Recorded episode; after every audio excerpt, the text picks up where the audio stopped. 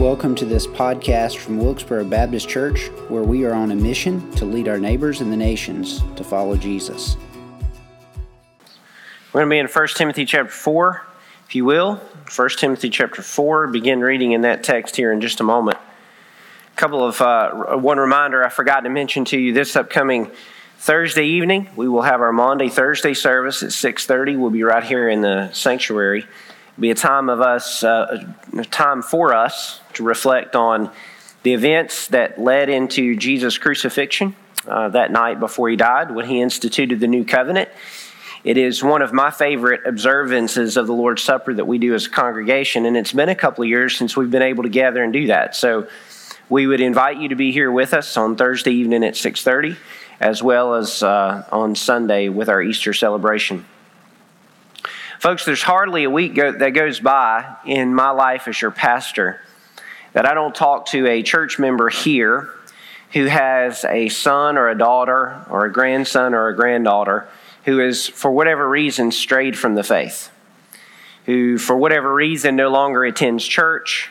Uh, maybe it is a drift away from God. They have the faith that they grew up with internally but it's not being practiced externally in their church attendance or their faith relationship. For some, it may be something different than that. It may be that they have decided they're no longer a follower of Jesus or no longer want to have anything to do with the life of the church and the gospel.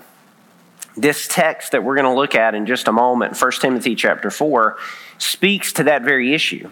That's what the content is in chapter 4, verses 1 through 5. Why do people depart the faith? Why do they drift from the faith?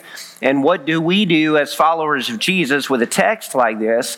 How does it help us not only understand what's going on in the lives of our loved ones or friends or neighbors or family members? Uh, and then what do we do to search them out, bring them back? How, how do we navigate not only what's going on, but how do we live faithfully in response to it? I saw a post uh, a week or two ago uh, that dealt with this subject. It, it suggested that 75% of those who attend church as children and teenagers, for some reason, drift away from the church during their years of 18 to 29.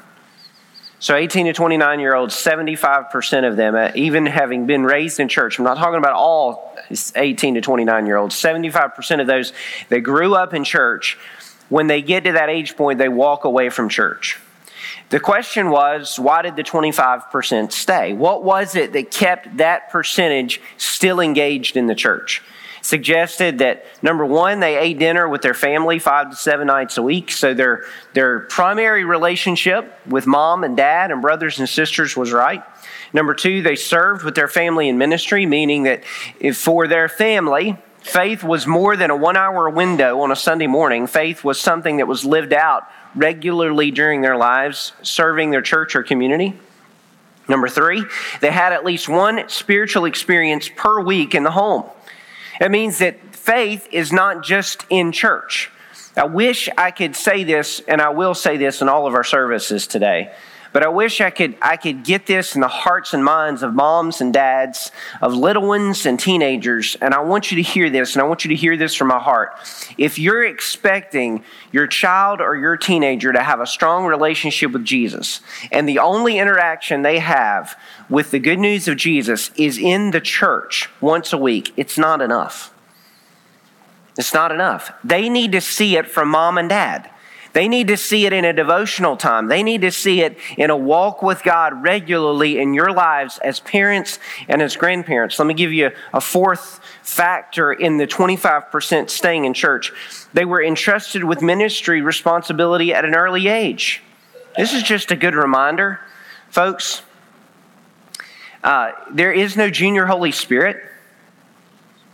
If you're five and you trust in Jesus, the same Holy Spirit that indwells me at 41 is the same Holy Spirit that indwells my son at seven and my other son at 11. I was so tickled yesterday at the Easter egg hunt. We had teenagers that have been helping a Wednesday night with our kids at Awana. They were there setting out eggs and they were there hanging out with kids, and some of them were participating in face painting and other activities there. Listen, they were entrusted with ministry at an early age.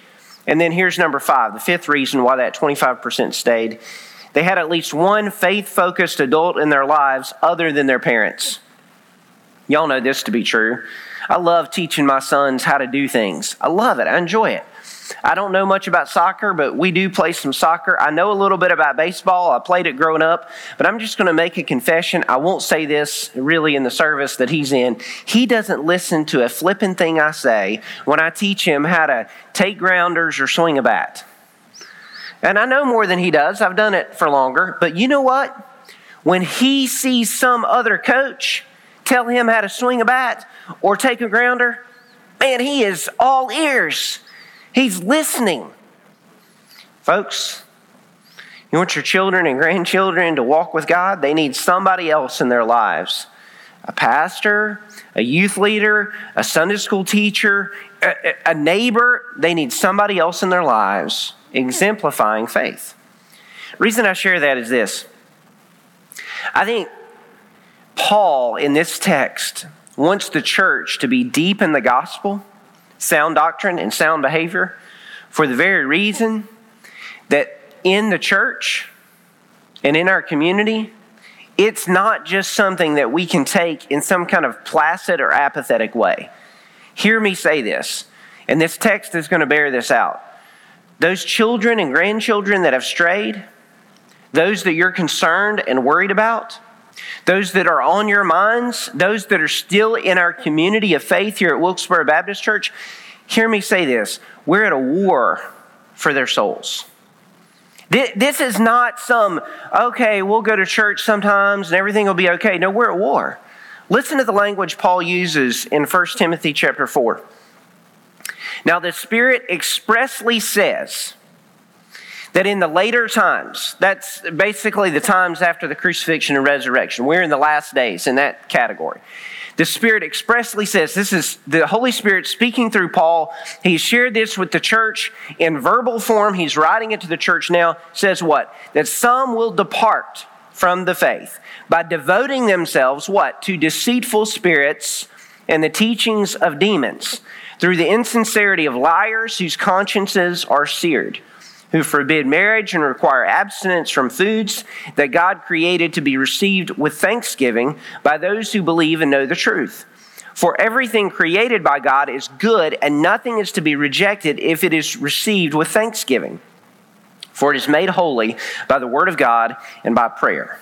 I've entitled this message Enemies of the Gospel. And folks, there are people and there are systems and there are demonic powers that don't like it when we tell people how they can come to faith in Jesus. And they don't like it when we invite people to grow in a faith relationship with Christ. They don't like it that we're a church who God is doing some things in the hearts and lives of children, teenagers, and adults. In both the next two services, 9:30 and 11, we're going to baptize folks who have put their faith in Jesus and trust in Jesus, and they're going to declare that publicly to the congregations that are in attendance. And Satan hates that. We live in a world that is pushing against the glories of the gospel and the truth of the gospel message. And so, here's the first thing we need to realize we need to realize that we are in a spiritual war over the gospel a spiritual war. Some will depart from the faith. That word depart is aphistemi. It basically means to apostatize. Now, now, some people depart from the faith by merely drifting away. And we've seen that over the last couple of years. I know COVID created some reasons for that, some, some concerns about health. And, and it's interesting to me, I'm, I mean, I'm going to meddle a minute, but it's interesting to me that the thing they told us you shouldn't do is gather. I mean, we were all isolated, and certainly it affected everything else that we do in life. But you got to go to the grocery store. I don't matter whether you got order grocery pickup, you got to go to work, and many of you still had to work through COVID, but you couldn't gather. It almost seemed like the strategy for dealing with COVID was to keep the church from being together. And whether or not that was intentional on the part of leaders and politicians, I, I, I, will tell you it was intentional on the part of the enemy who absolutely hates the people of, people of God, if he can keep us separated and distracted from one another, and I'm going to tell you, he's been successful in the lives of some. They have drifted and they have drifted and they have drifted and they've stayed away. Some people drift over time. Some people drift because they believe in something that's false. We'll get to that in a moment. But in any case, departing from the faith is to apostatize. It's to walk away from the gospel. It could be as intentional as those Christian leaders and, and thought leaders and speakers and sometimes musicians who say, I am deconstructing my faith. I'm walking away from what I've sung about or what I've preached on all these years. And it doesn't take too many clicks on a Google search to discover how many people over the last 10 or 15 years have done something just like that. Or for some, it's not so much an intentional move away theologically, it's a move away from the teachings of Scripture morally. And so they choose to behave in a wicked fashion and they depart from the faith. That's the world we're living in, folks. That's the world Paul was preaching about 2,000 years ago. It's not new. What he's telling the church in Ephesus, under uh, speaking through Timothy, is stuff that we're still dealing with 2,000 years later. They'll depart from the faith by what? Devoting themselves to deceitful spirits and the teachings of demons. Hear this, folks. Sound teaching, gospel oriented behavior, that lets us know we're in a spiritual battle. Our warfare is not primarily against another political party that we disagree with or even a culture uh, of people that don't know Jesus. That's not who we're at war with. Folks, those are prospective family members, those in the culture that don't yet know Jesus. Our war is with a spiritual enemy who hates us far worse than anything the culture can throw at us. But we need to recognize we're in a spiritual battle. It is not enough for us to think, okay, I'm going to be fine if I just if I just do my church thing this week. No, it, it, we need to recognize that it is warfare. The demons hate us. Satan wants to destroy your faith, and if he can do so by destroying your son or your daughter or your grandson or your granddaughter or my sons, if he can do so, if he can shake my faith through that method, then I'm going to tell you something. He's going to do that, folks. We're at a spiritual war.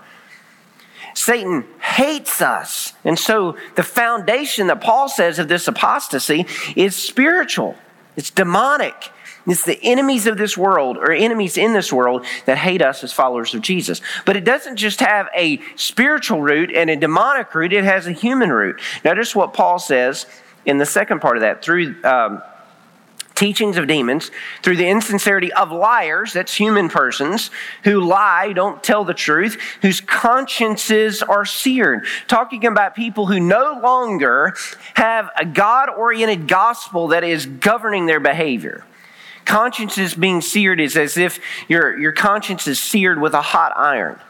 In the ancient world, they didn't have the antiseptic medicines. They didn't stitch up wounds. They took a red hot iron and they branded a wound with a red hot iron because it would cauterize the wound. It was a way to keep you from bleeding out. You can imagine how painful that might be in a medical sphere. But in this case, what Paul says is they've done that with their consciences.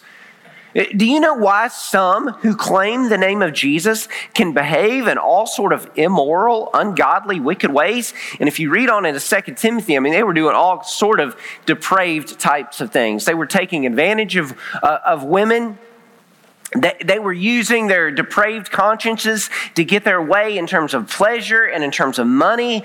And the reality of that picture of false teachers who sear their consciences morally is something that's been going on for 2,000 years. You want to know why some pastors and church leaders fall? Because they stopped listening to the gospel that they said they were preaching. They've cauterized. They have branded their conscience so that God no longer speaks into their life. That's a warning for us. He's not talking about people who are outside of the faith, who were expecting to live immoral lives. If you don't know Jesus, I don't expect you not to be an adulterer. I don't expect you not to do things evil and pagan.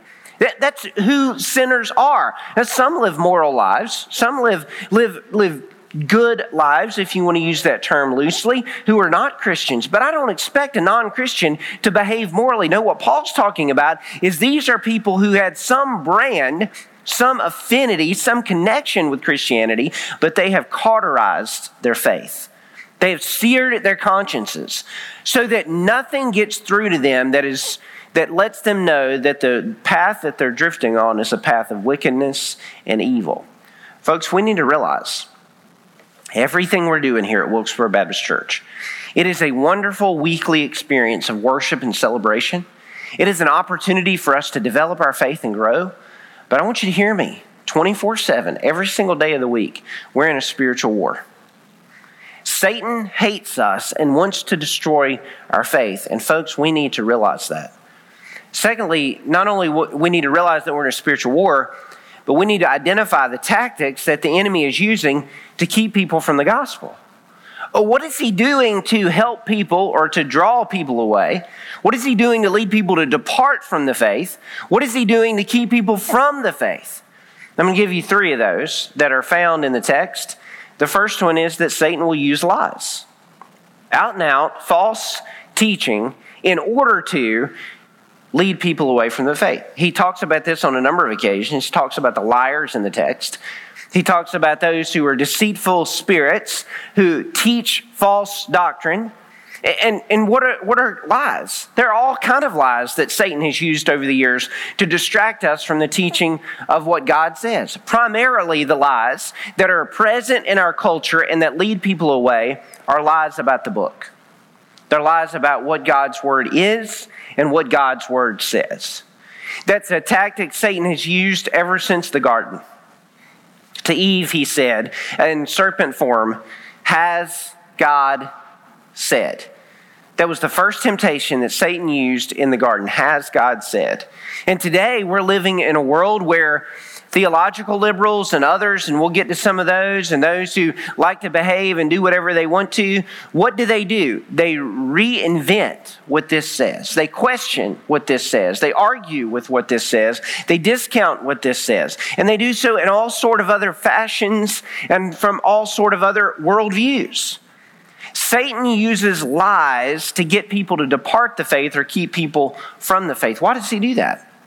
Because the person who is genuinely seeking truth is much closer to the gospel, even if they've never heard it, than the person who is holding on to some dogmatic belief system, even if it is false. It is much easier for me to help someone who's seeking out the truth meet Jesus than it is for me to talk to a Muslim who is bound by a lie or to a Hindu who is bound by a lie, or to someone who is a secular humanist who is bound by the lies that truth and greatness is found from within rather than from the gospel of Jesus Christ. And I'm going to tell you something Satan has used worldviews and ideologies and other religious systems to bind people and keep them from the gospel. And he's used it to draw people away. He uses it with false teachers. He uses it with people who teach things that are inconsistent with the gospel, prosperity theology, or theological liberalism, who in the very churches that are supposed to be proclaiming the life changing good news of Jesus Christ are hearing things that are false and not true. Folks, that's why Paul says later on in this very chapter to Timothy pay close attention to you, your behavior, and also to what you teach. I've known folks, I've watched folks drift away from the truth of the gospel into false teaching and false ideology, and that false teaching has led to people drifting from the good news of Jesus. Satan will use lies to keep people away from the gospel and to cause people to depart from the gospel. He'll also use legalism to do that in the text, the particular form of false teaching that had rooted itself in Ephesus was this. Pick up with me in verse 3. What they're saying, these false teachers are saying, verse 3, is that they forbid marriage, they require abstinence from foods that God created to be received with thanksgiving by those who believe and know the truth. So, what is it that these false teachings in, in Ephesus, these false teachers rather in Ephesus, were saying?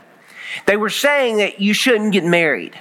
Or they were saying that you should abstain from certain foods because you can have a better relationship with God this way. Where, where did those come from? Uh, scholars are kind of divided on this specific connection points where these false teachers developed these ideas.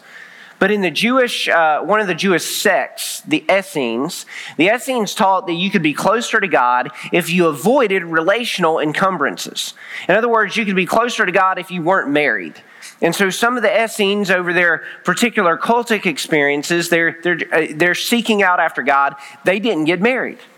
They, they avoided marriage so that they could devote all of their time to what they thought was a better faith relationship with God. Some of them abstained from certain types of foods. And so it's possible that some of that Essene ideology have drifted itself into the Church of Jesus Christ here in Ephesus. And some of these false teachers were saying things like this to the congregation Hey, listen, you'll be able to get closer to God if you don't get married. You'll be able to be closer to God if you reject that marriage that you're already in.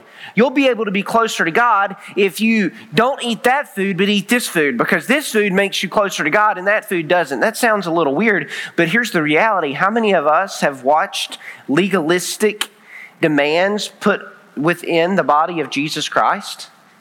We've seen that over the years. Where someone says, You'll be closer to God if you wear a dress rather than wear pants, ladies. Or, or, or, uh, you know, ladies, you got to cover your heads.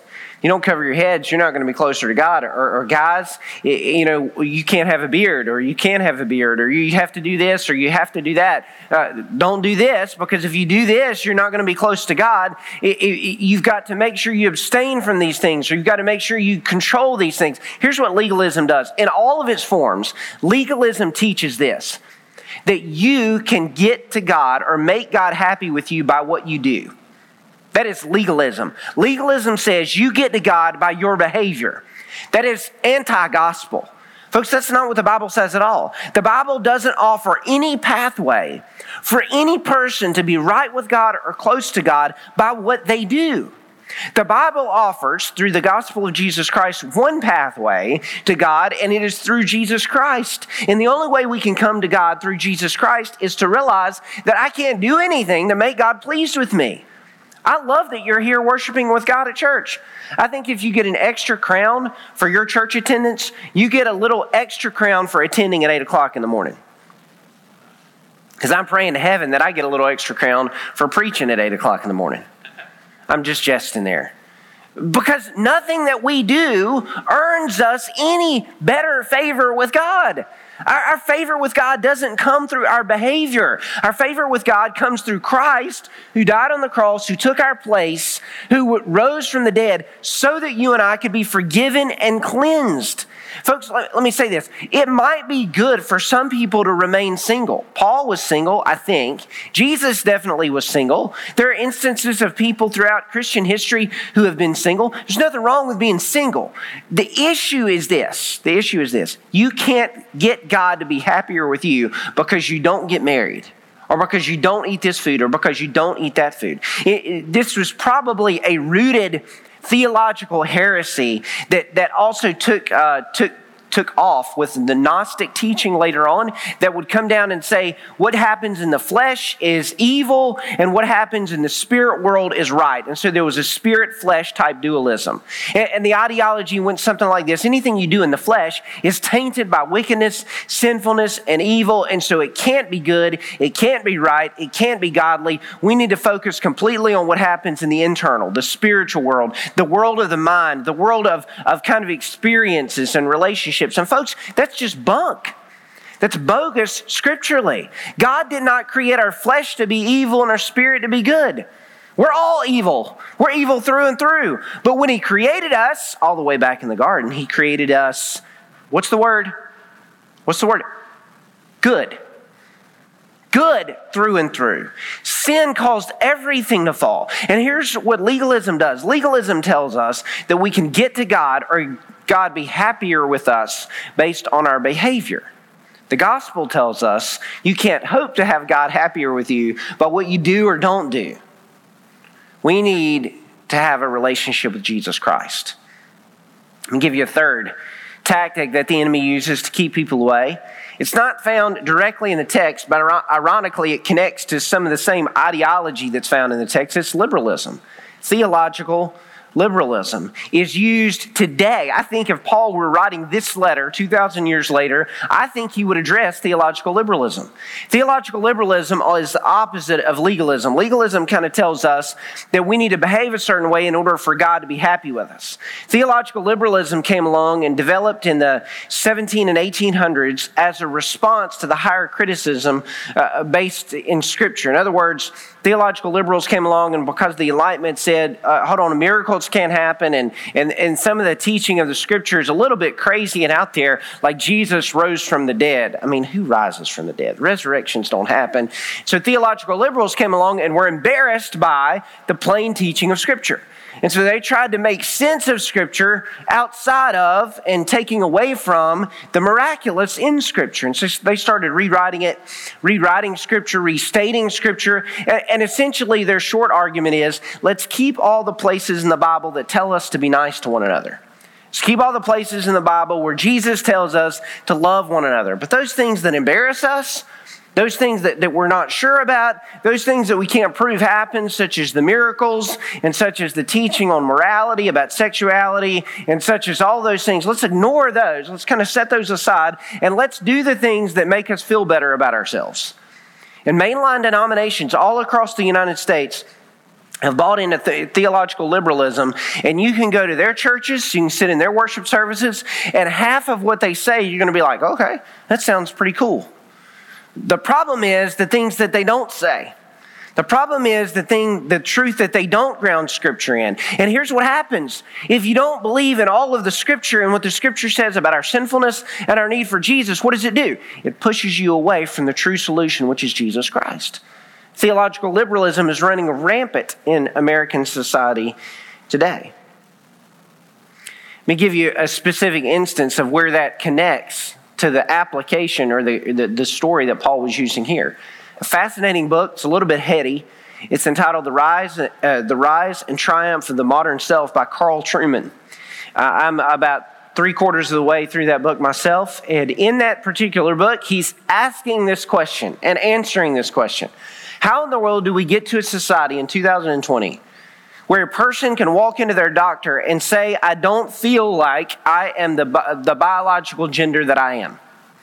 How, can that happen? And then the solution be, let's fix your body, not your mind. That's the question that Carl Trueman was asking. And he gives the whole history of how that particular transgendered ideology that's so prevalent in our culture today, so prevalent from the news media to Disney to school systems. I mean, where all of those things are, are, are raising themselves in contemporary culture. How did we get there? And he traces the history of that.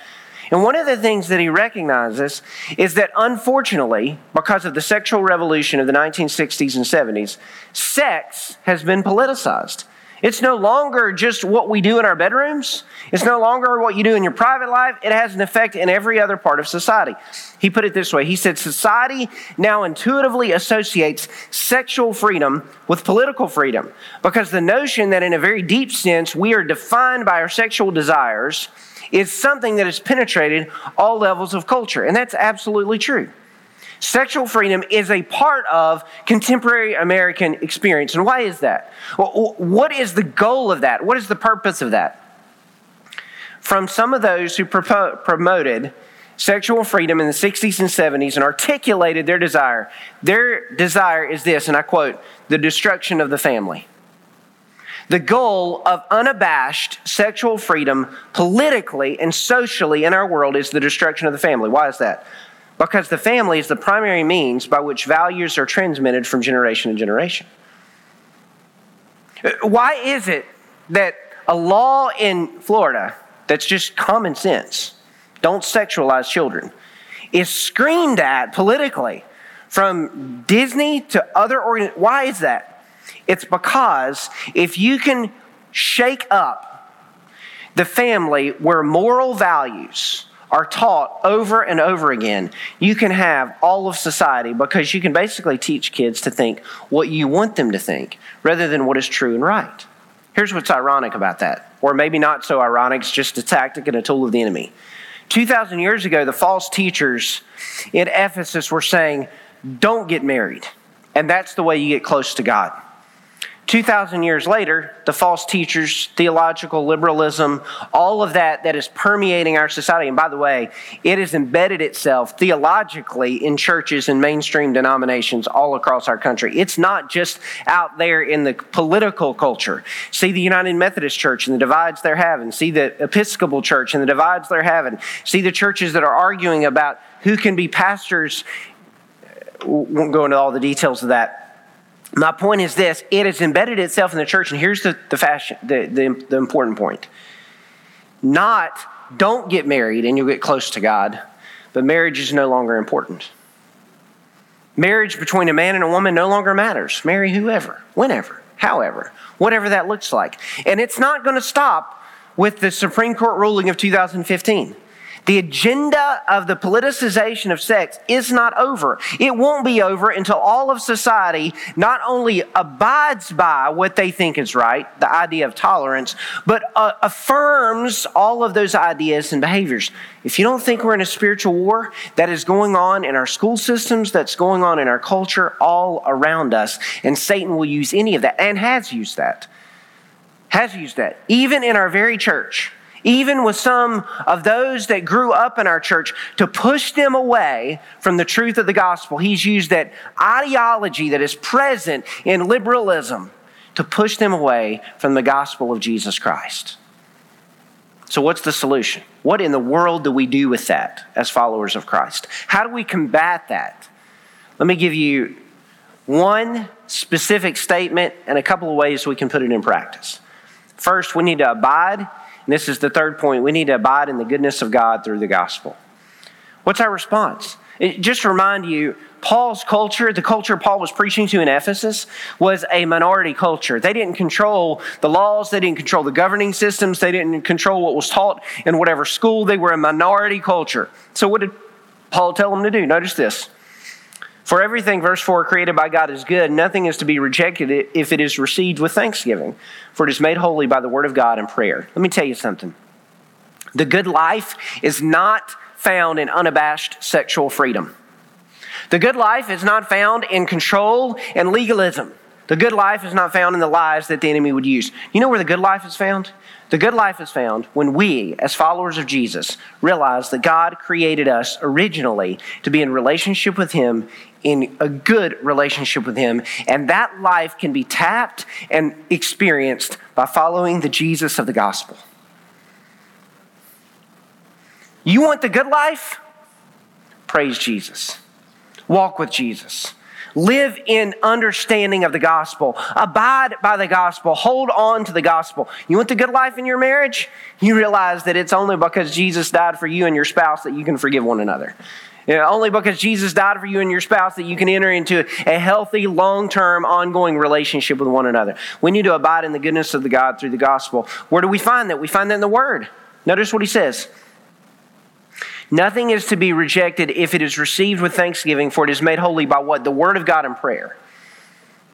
This is our framework, folks. This is our foundation. You want to make sure you know what is gospel oriented? Don't just listen to preachers tell you. I mean, I want you to hear me. I'm going to preach based on what Scripture says. But there are some preachers that some of you listen to that aren't telling you what this says. You need to read what this says. The Word of God is the framework for us understanding what is the gospel and what God expects of us. The Word and prayer. Folks, one of the reasons we pray is to make sure that we understand Scripture correctly and that we praise and worship the God who we, uh, who, who we are related to, who we know, who has saved us, who's redeemed us. So, how do we abide in the goodness of God through the gospel? We abide in the goodness of God through the Word. We abide in the goodness of God through prayer and acknowledging that His greatness and His glory. We abide in the goodness of God through witness when we share the very truth of who Jesus is in our words and our testimonies and our affirmations. Let me close with three specific invitations for those of us in the room. Some of you are here today, and you know of family members who have departed the faith or don't have faith. And when I opened up with that, you thought about those. Here's what I want you to do. At this invitation, I want you to come pray for them. Maybe you come to the altar, that would be perfectly fine and very appropriate. But definitely pray for them at least at your seat, and here's why. Because as much as you want them to come to know Christ, as much as you want them to return to the faith, I promise you, God wants them to return to Him more. Jesus is the Good Shepherd. He left the 99, He left the folks sitting in church, He left the sheep that were in the sheepfold to chase after the one that had drifted, the one that had gotten lost, the one that had wandered away. So Jesus loves your children and grandchildren far more than I do, far more than you do. And He is not done chasing them. So I'm going to invite you to pray for them. I'm going to invite you to pray that God will get their hearts and get their minds and bring them back to Himself. Some of you are here today and uh, you're followers of Christ, but you've become encumbered by one of these enemies. You're believing in a lie. You, have uh, kind of leaned toward legalism or leaned toward theological liberalism. I just want to invite you, if you're struggling with something along those lines, ask me for some resources that can help guide you back into a truthful thought process about who God is and what God says. Come on Wednesday nights, learn some doctrine, deepen your understanding. And by all means, if you're bound by legalism or liberalism or you're believing a lie that someone else has told you about what the faith should be, confess it and repent of it and come to God and the gospel because He'll cleanse and forgive. And if there's any here today that have not trusted in Jesus alone, you have departed the faith and you haven't come back to Jesus, I'd invite you to come back to Jesus. Come to Jesus for the first time and be saved. Come back to Jesus and He'll cleanse and forgive you. Respond to Him as your Lord and Savior because the gospel is good news for all of us. I'm going to ask if you would to stand as we enter this time of invitation. Lord, I come to you in this time of prayer, and I know some in this congregation are burdened by a child or a grandchild they're burdened by a neighbor, they're burdened by a niece or a nephew, they're burdened by someone they know who has drifted from the faith, departed. They've believed lies that they've been told. They've been bound by unrighteousness or, or sinfulness. Their conscience has been seared. I don't know what it is that's kept them away specifically. Lord God, I know that you're the good shepherd. I know that you came looking for me when I was drifting into my own sense of self righteousness. Lord, I know you're going to go after them. I know you are. I know even now, even now in this worship service, you're at work and that child, that grandchild, you're at work. You're putting people in their lives. You're putting people who are telling the truth to them. You're putting people around them who love them. I ask, Heavenly Father, that you help us as parents and pastors, as grandparents and spiritual leaders, as those who deeply care for those who have drifted. Give us the confidence and the persistence to continue praying that you'll be at work in their lives. Father, we pray this in the name of Jesus. Amen. You come, you come pray for that child, that son or daughter, that grandchild. You come pray. Thank you for listening to this podcast. Remember to like and subscribe wherever podcasts are found.